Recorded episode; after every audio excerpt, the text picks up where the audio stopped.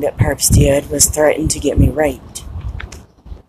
And one must question the validity of that threat, since I had an ex boyfriend who said he hoped I get raped, as I stated in a prior recording. And one can only wonder where would that idea come from?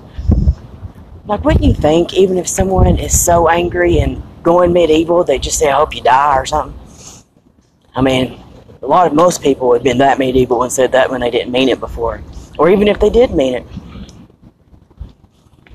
But I hope you get raped. Where would that even come from?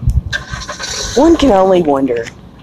And you know, considering the significant amount of convicted perverts that just hovered around me for an extended period of time, and who knows, maybe they still do. And even the ones who aren't convicted. So one can't help but wonder were they trying to get me raped? Because at one point I said if that ever happened to me again, I'd kill myself? Or are they just doing it because they're trashy, nasty perverts?